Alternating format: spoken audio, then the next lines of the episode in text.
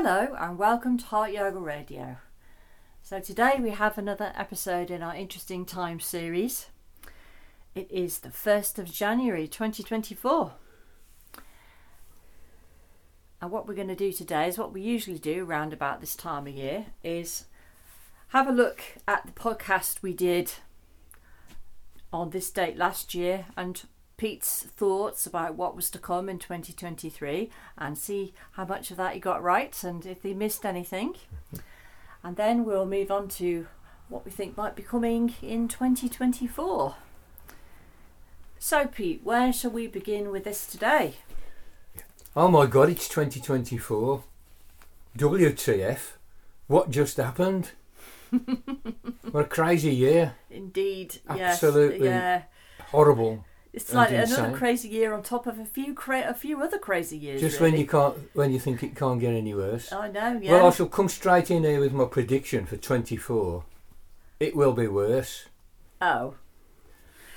oh God. Uh, But it will also be better. oh well, that that makes up for a little bit then. And uh, Worse and better. and yeah, I will yeah. repeat I will repeat my famous adage. A fool predicts, but I am a fool and I will predict. And uh, I suppose I advise you to take any predictions from anybody with a pinch of salt. You know, the uh, true pundits who really do study the world and people and history very, very hard. Are pretty, pretty unanimous that pre- pre- predictions pretty much a fool's game. It's very, very difficult.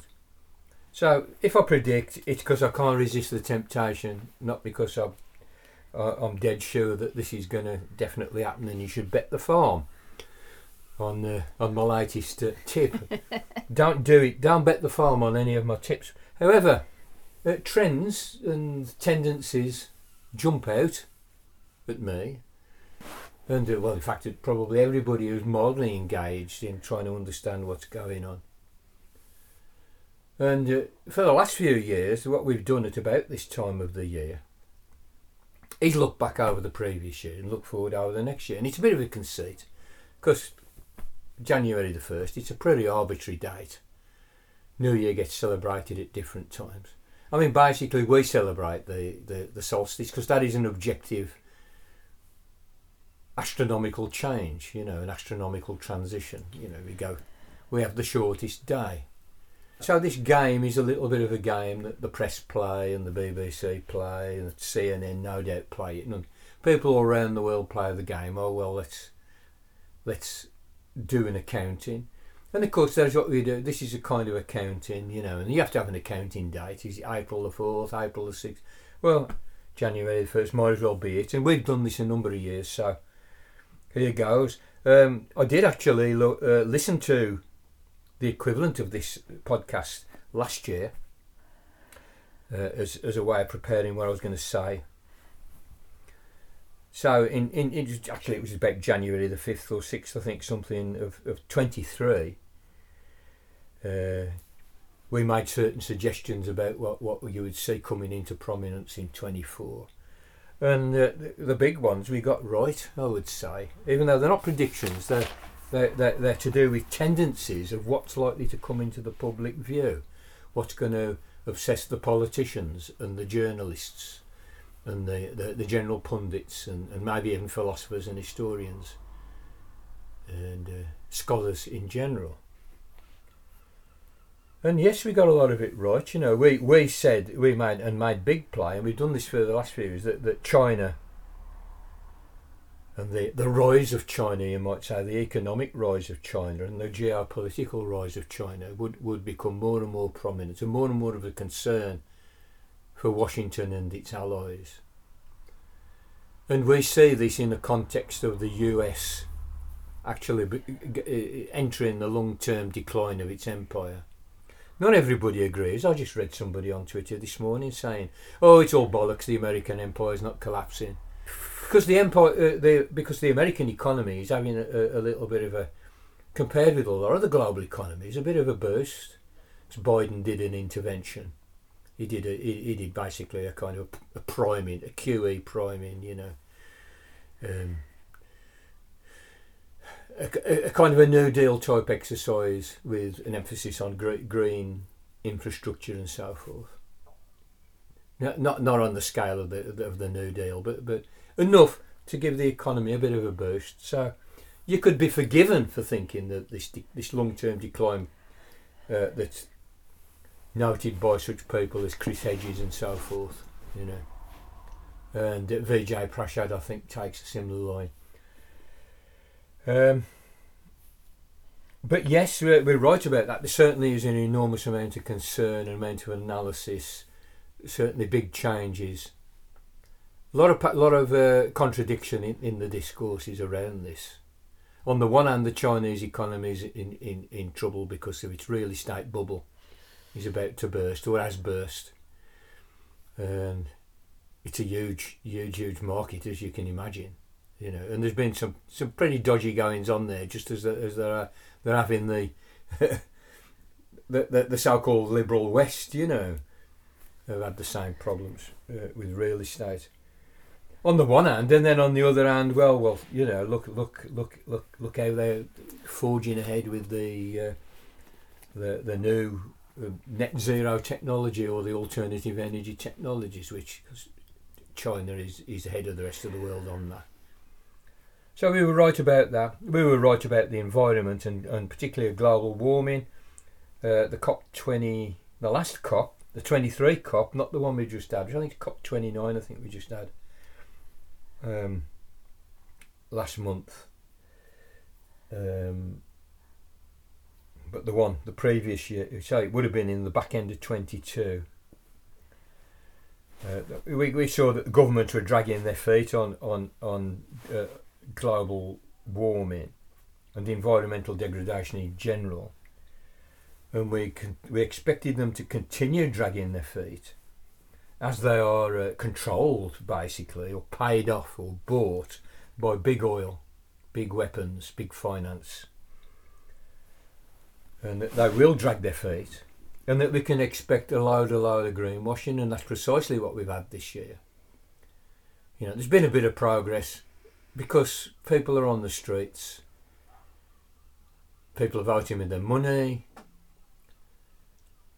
There's a lot of culture war around these issues, tremendous amount of culture war around these issues, as you could expect, given the big oil pays for culture wars. You know, and if you want chapter and verse on that, I'd just I'd, I'd sort of I'd read um, Democracy in Chains by Nancy MacLean. And all of that transpired pretty much how, how we said it would. Uh, we also expected that, that the alternative media would, would, would, would by now pretty well be gaining a foothold. And, uh, and, and, and perhaps also there would be more initiatives in that direction. And that the mainstream media would, would, would again go through a, a, slow decline, you know, would would move further into their slow decline, and this this has been this is definitely the case. Uh, and of course, if there's a struggle over information, and we keep saying if you control information, you control the world.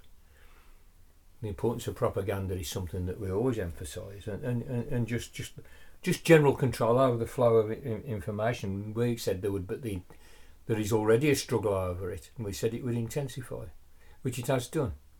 It's very intense, and governments are trying to control the internet in pretty half-assed ways, because the internet is is is is a field that's um, enhances most aspects of life, you know, and the IT, the, the information technology, enhances many, many aspects of life. There ain't no doubt about that uh, but also inclu- including crime, nefarious, exploitative behaviour. They're also facilitated by, what, after all, what is at the end of the day a tool. You know, we don't abandon motor cars because there's such a thing as a getaway car. and everybody who travels to a crime probably travels to it in a car. you know. And everybody who travels away from a crime travels away from it in a car. But you don't say, well, no cars. You know, even though I would say no cars, but for a different reason. so, you know, a struggle, a struggle for the internet. A lot of it fast intensifying, and we expected it. We expected further surveillance in the same vein. There's more and more and more quest for control. Because basically, as, as, the world fragments, it becomes less stable. And therefore, governments try to re establish control, re establish order.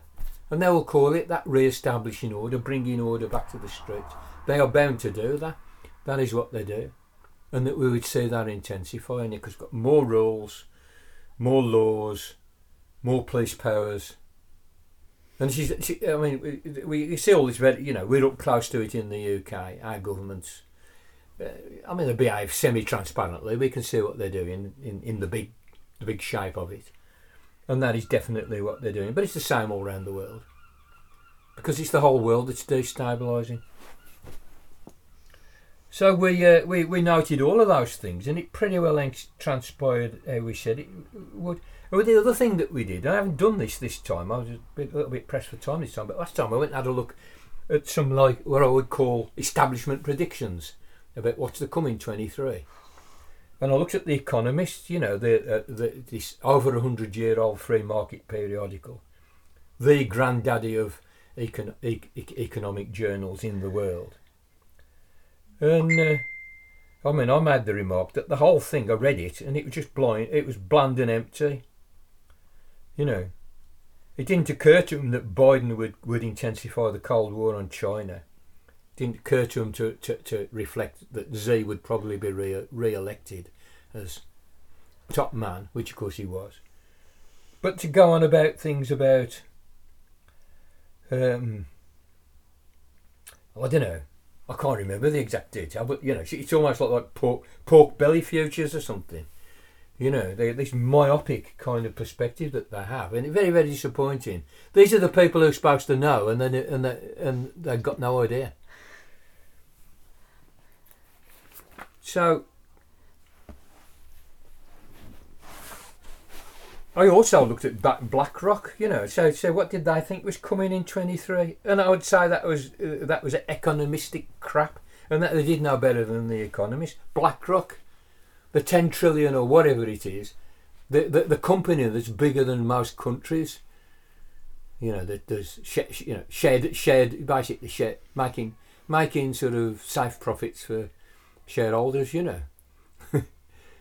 and uh, enormous, enormous company, but they, they, they, their long, their long term predictions were, um, well, they expected inflation to continue, but every every kind of semi-sensible economist was saying it, it will it'll, it'll halve in the next year just as a matter of course. Or, or, or you know somebody uh, somebody like Richard Murphy who's a I don't know he's a professor of accounting or something but he's he's very knowledgeable about it and he says well it it, it naturally vanishes. You know all things being equal but BlackRock's saying it's going to continue and of course it did it has halved it's still high but it's halved. So Richard Murphy got it right BlackRock got it wrong and BlackRock, I mean, they opined that Russia would gain self sufficiency because of sanctions, and it, it, precisely hasn't done that.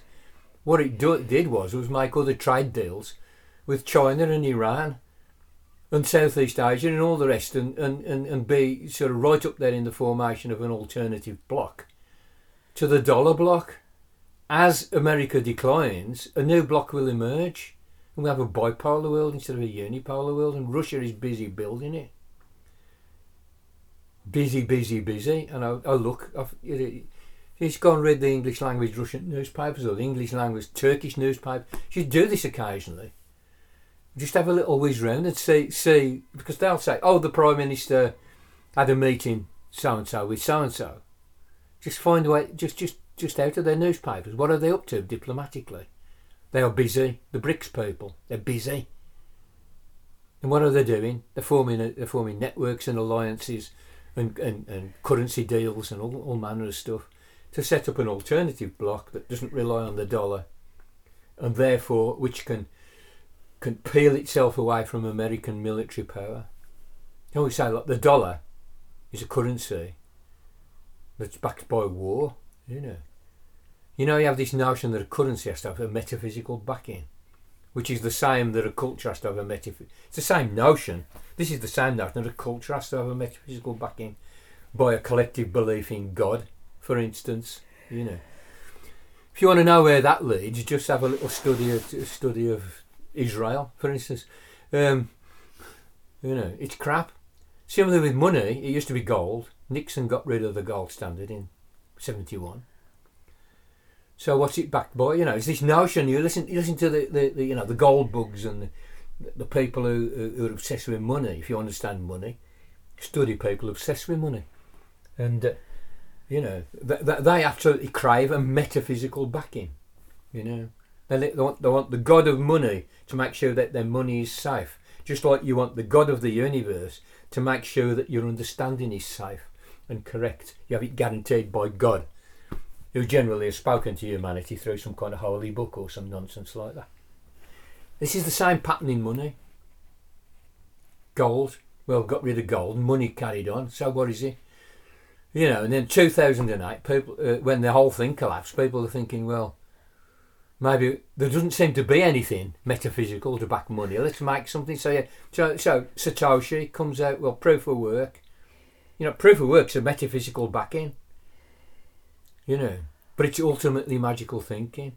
So people saw that there were there were problems with proof of work, so they come proof of stake, makes it a bit less uh, environmentally unfriendly and so forth. You know, less prone to fifty one percent, whatever.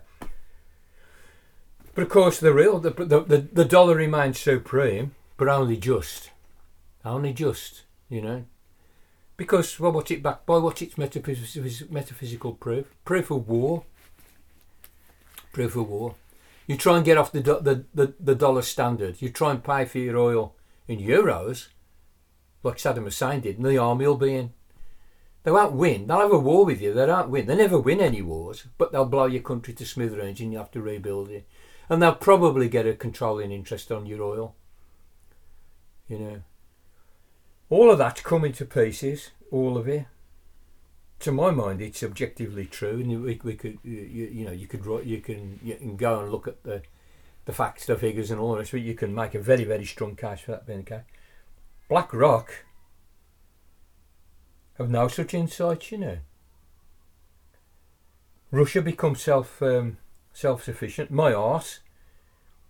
You know, they sell they sell their oil to China and buy Chinese goods, and leave Europe out in the cold as a result you know, which is now like shaking itself to pieces with hyperinflation and all the rest of it, right wing politics and so forth.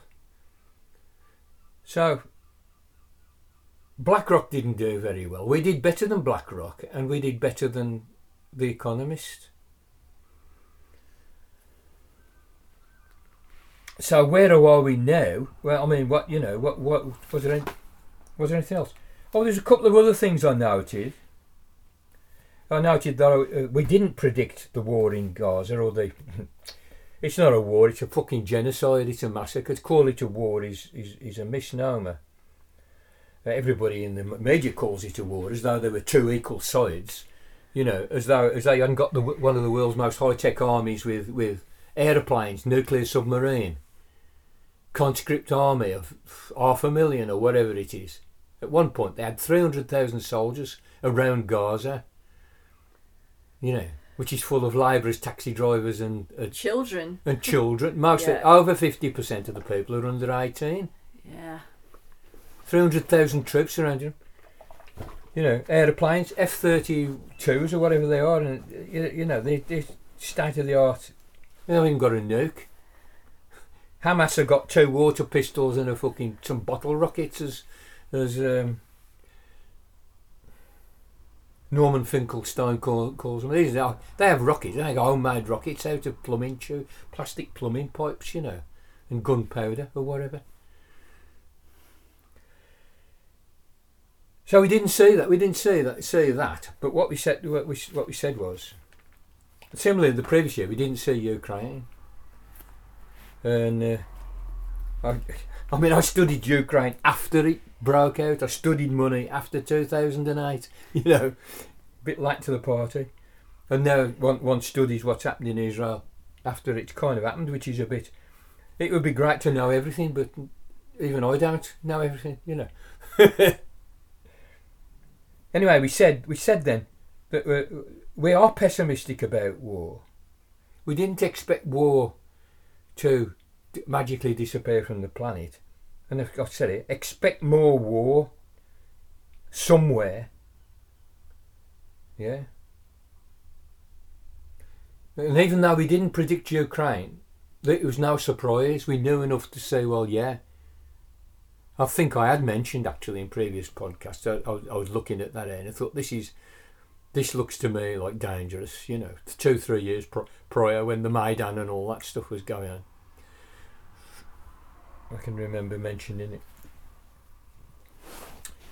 Uh, similarly, with the, the stuff that the, uh, uh, the stuff that transpired in Gaza and so forth, which is massive, and massive in its repercussions.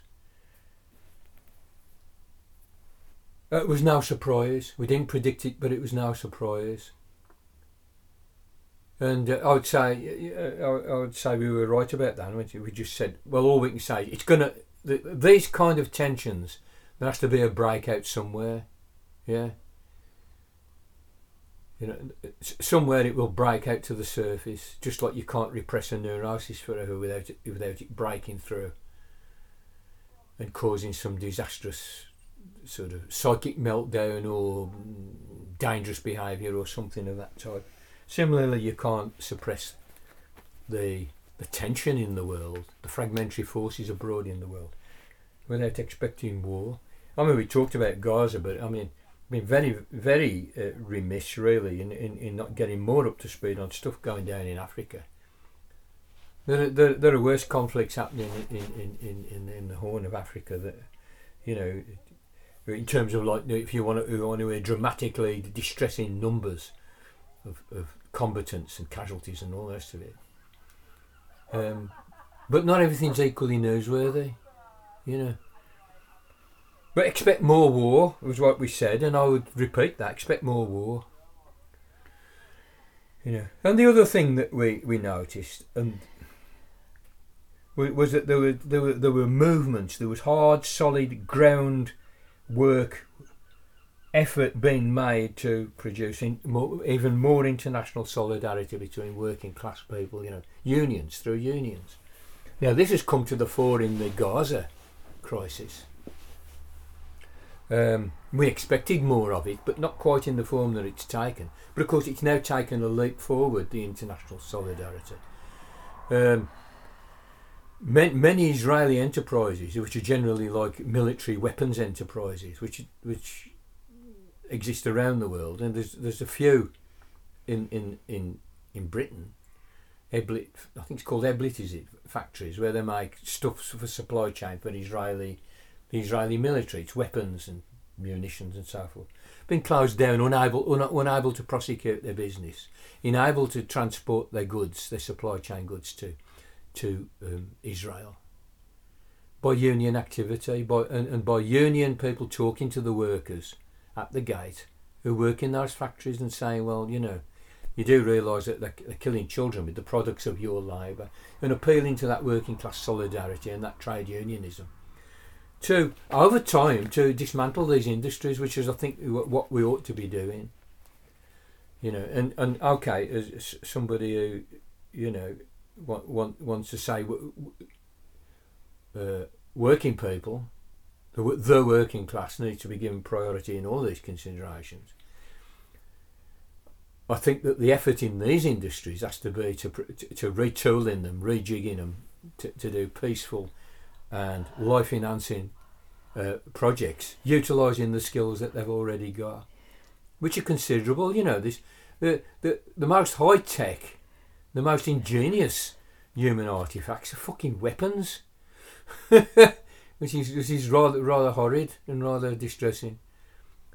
And uh, it's the way the way things work, you know. It's that this this this absolute catastrophe in in Gaza has accelerated the international trade union movement in its solidarity, and this was asked for by the Palestinian trade unions. They put out an appeal over the networks to say, trade unions in the world help us out. And in Greece, in Australia, in the US, in Canada, in, in Britain, where people have demonstrated outside uh, the, the factories concerned, and they've also demonstrated at ports or boycotted transport at at ports, and a fair bit of his, uh, uh, Israelis' uh, militaristic trade has been has been um, constrained, you know, stifled. Of course, the Houthis are doing the same thing. And in the last podcast, I said to you after, oh, I forgot to mention the Houthis because we were talking about uh, the, the the Middle Eastern conflicts spreading out, intensifying, and um, uh, and becoming a wider conflict. And of course, the Houthis are also you know, attempting to stop ships taking um, necessary produce and commercially valuable produce to Israel by blowing the ships up as they go off up into the Red Sea, including yesterday a British oil tanker was in flames up there. Yeah, um, but now the the US Navy's in there and the British Navy's in there, and I, th- I think they've blown up some Houthi ships, and now they're talking about going in to Yemen, which where the Houthis are based, and, uh, and and giving them a smack on the wrist. I think they might have a surprise. They've kind of they've got themselves tooled up over the last few years. Saudi Arabia is pretty well withdrawn from, from Yemen because they can't beat them. Iran is kitting them out. Iran is quite a competent competent weapons maker. Incidentally, supplying Russia with drones that they're now bombing the Ukrainian citizens with an intensified bombing campaign on on uh, uh, Ukrainian cities and infrastructure. That's Iran. So they might they might get themselves a bit of a headache. Um, in 24. So, okay, yeah, let's move on to 24. What do we expect? Well, I'd say more of the same. I do expect more of the same in 24, to be honest.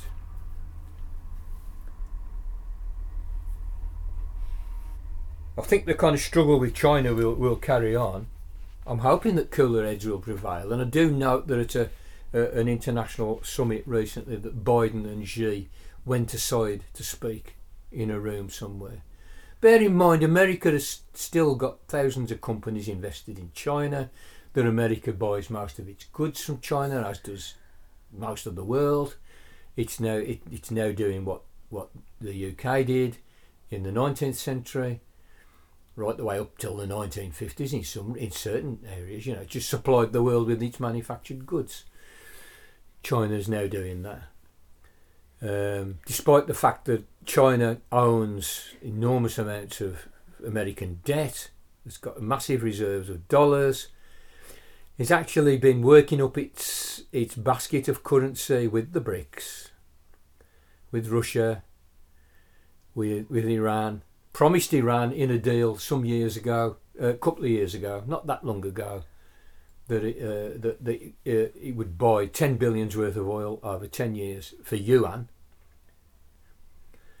I heard a report, and I haven't managed to verify it, that, China had actually used a CBD, a government central bank digital currency, to buy oil from Iran. I need to verify that. I, I'm not 100% sure whether they've got it properly in place yet, but this is the direction it's going. Michael Hudson's very good on this. He's because he's been helping them to, to work like on a basket of currency, which is a bit like the ER, the European exchange rate mechanism that we had prior to the euro.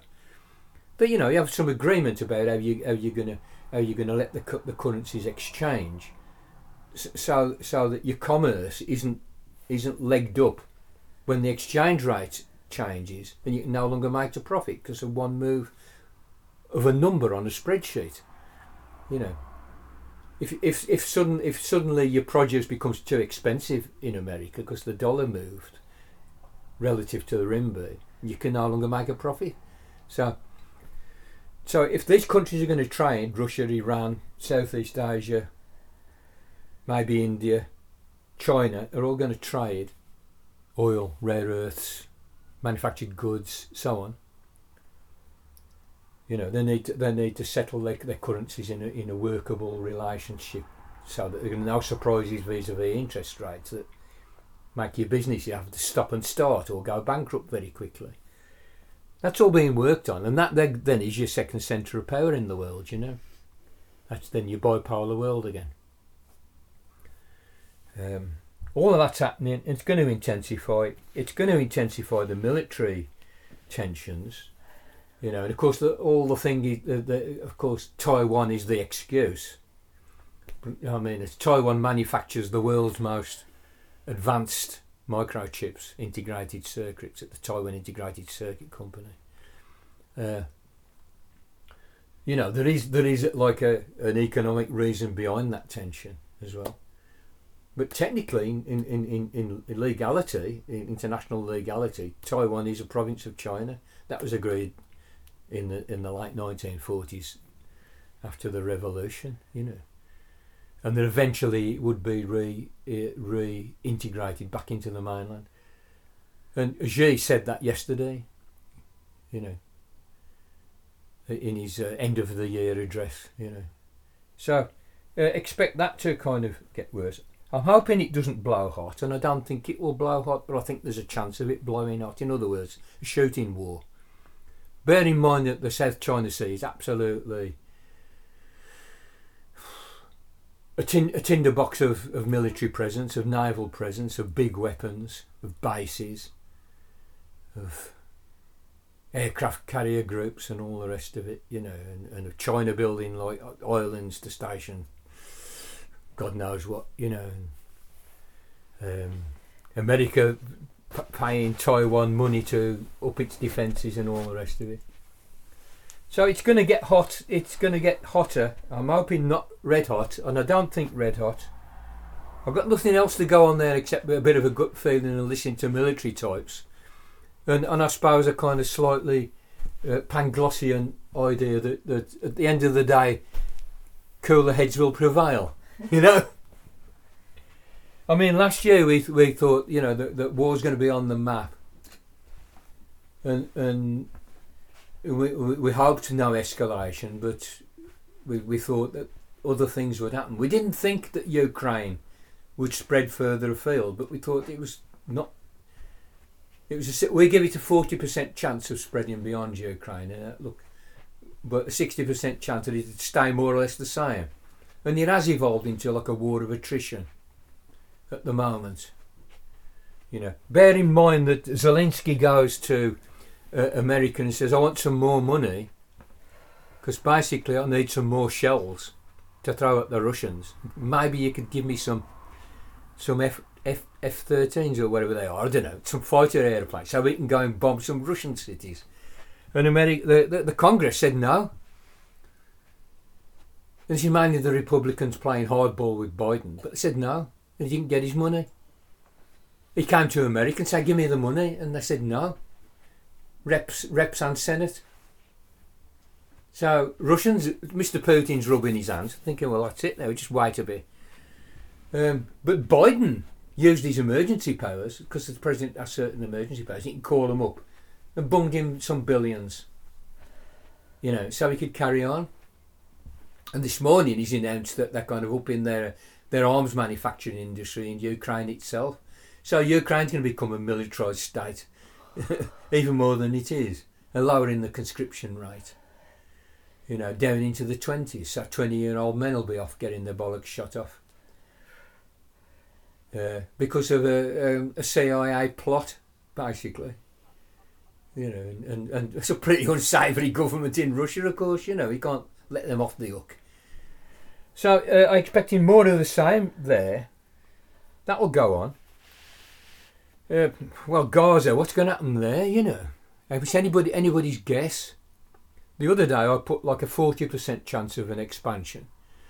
This morning I'm thinking like forty-five percent, fifty percent, with what's happening with, with the the Houthis and and the Hezbollah thing. I'll kind of I'll keep my eye closely on that. Is accelerating.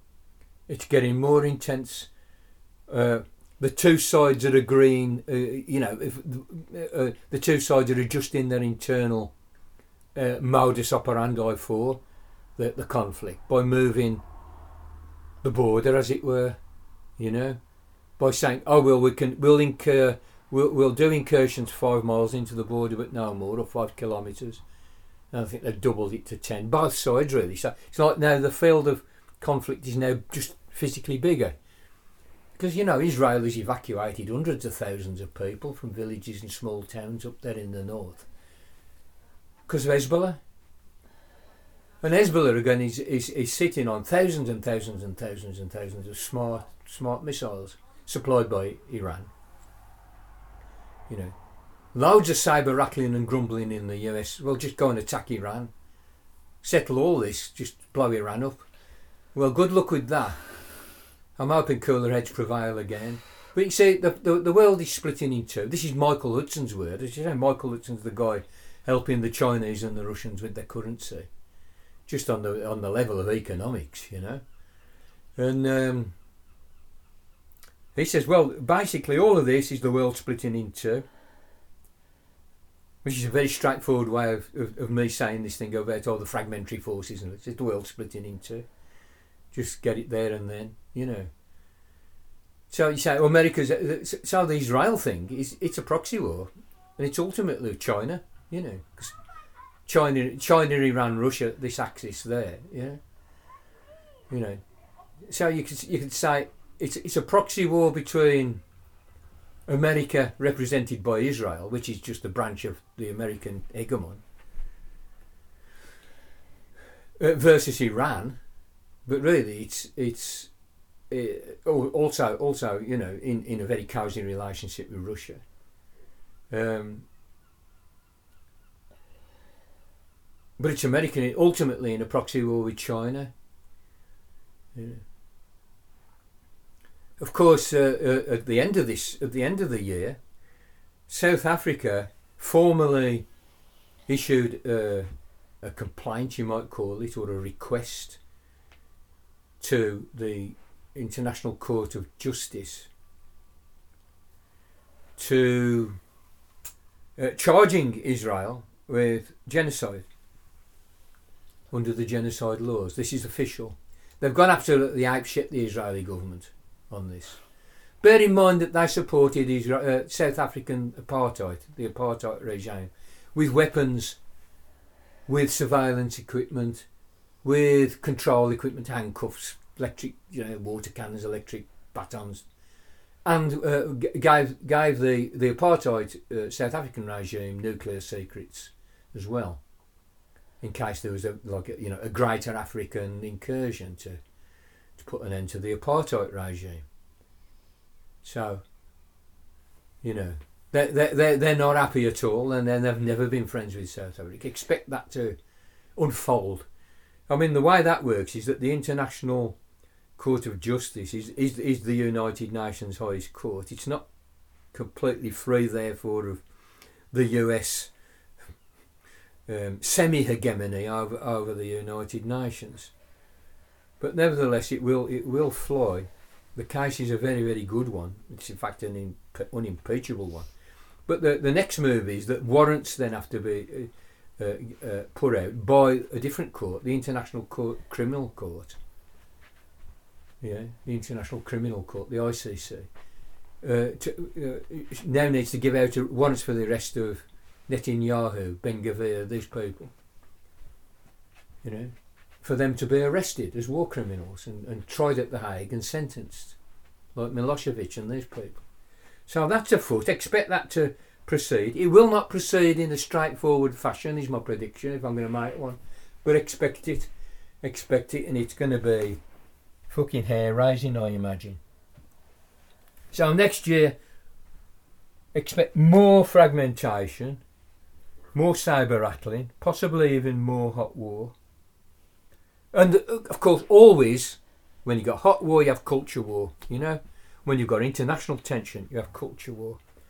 And the culture war's turmoil that will proceed f- from these events in the West, as we've seen with uh, again with Gaza. The culture war over Gaza is intense.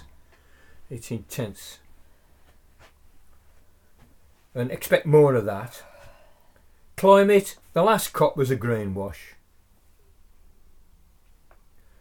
You've got the uh, uh, the, the, the head the head of a, um, an oil ministry of an oil state and the head of an oil company chairing the meeting to sort out climate change. It was a greenwash. They were doing deals to, for oil behind the scenes. You, you, you, you got the chairman of the meeting grumbling about living in caves because we can't do fossil fuel and all this nonsense. Absolute greenwash. Expect more of that. But expect the struggle to put a stop to it to intensify. And the culture all around it to intensify and get quite savage, I imagine. Um,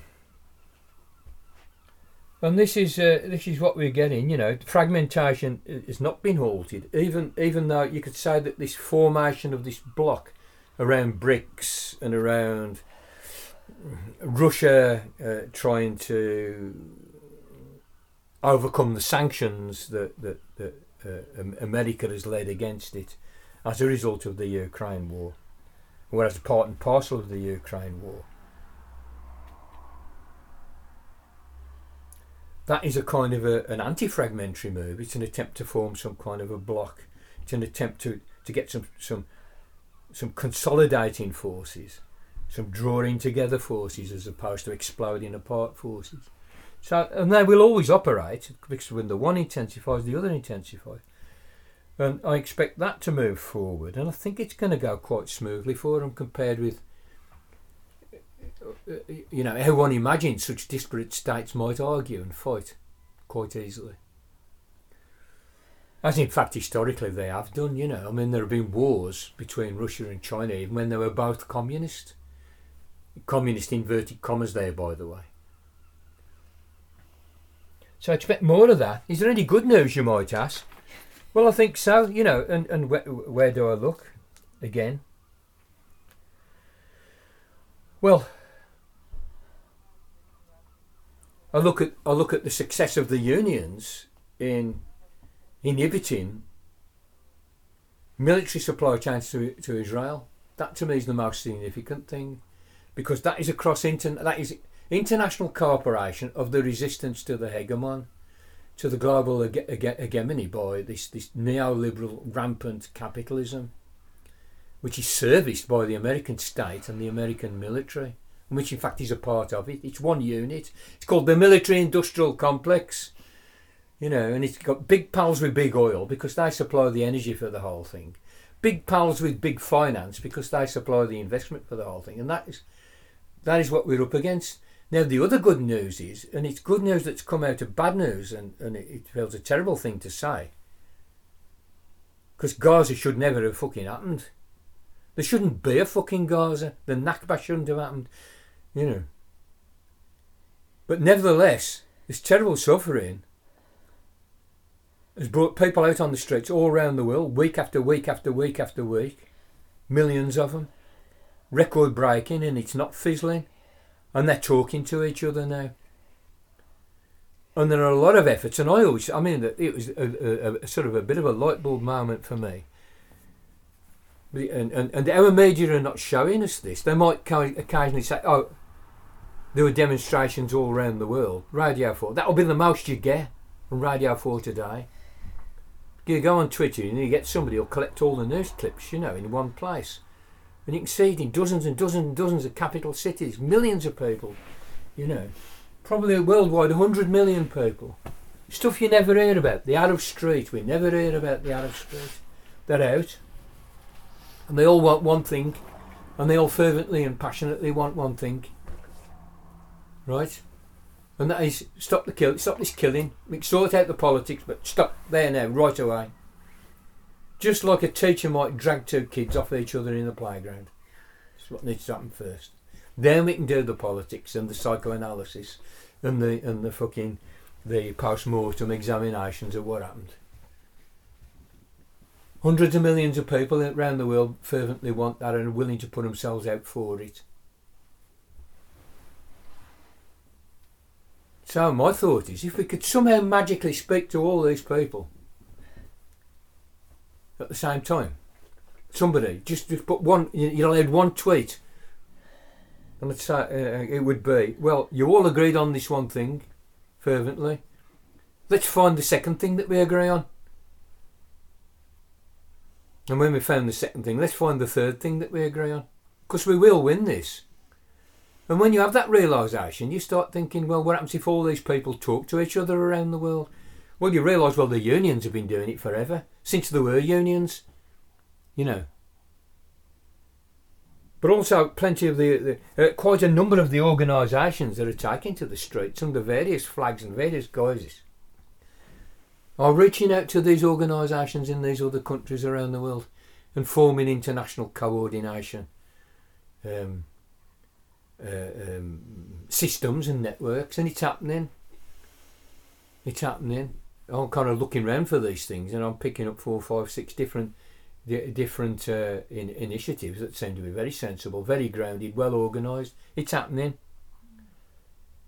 And so on the plus side is that there will be more of that, and it'll be and they will be served by new media, alternative media that will try and get itself out over the internet.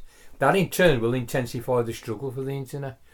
24, the struggle for the internet, big, bigger and bigger and bigger, but also interesting technical developments. None of the none of the tech's going away. Web three, etc. I think it'll become much more of a focus, you know. So that's kind of roughly where I am. I mean, uh, well, what you say the economy. What's happened to the economy? It's going to get worse. More food shortages because of actually because of further and further climate disruption, disruption to water supplies, and so on.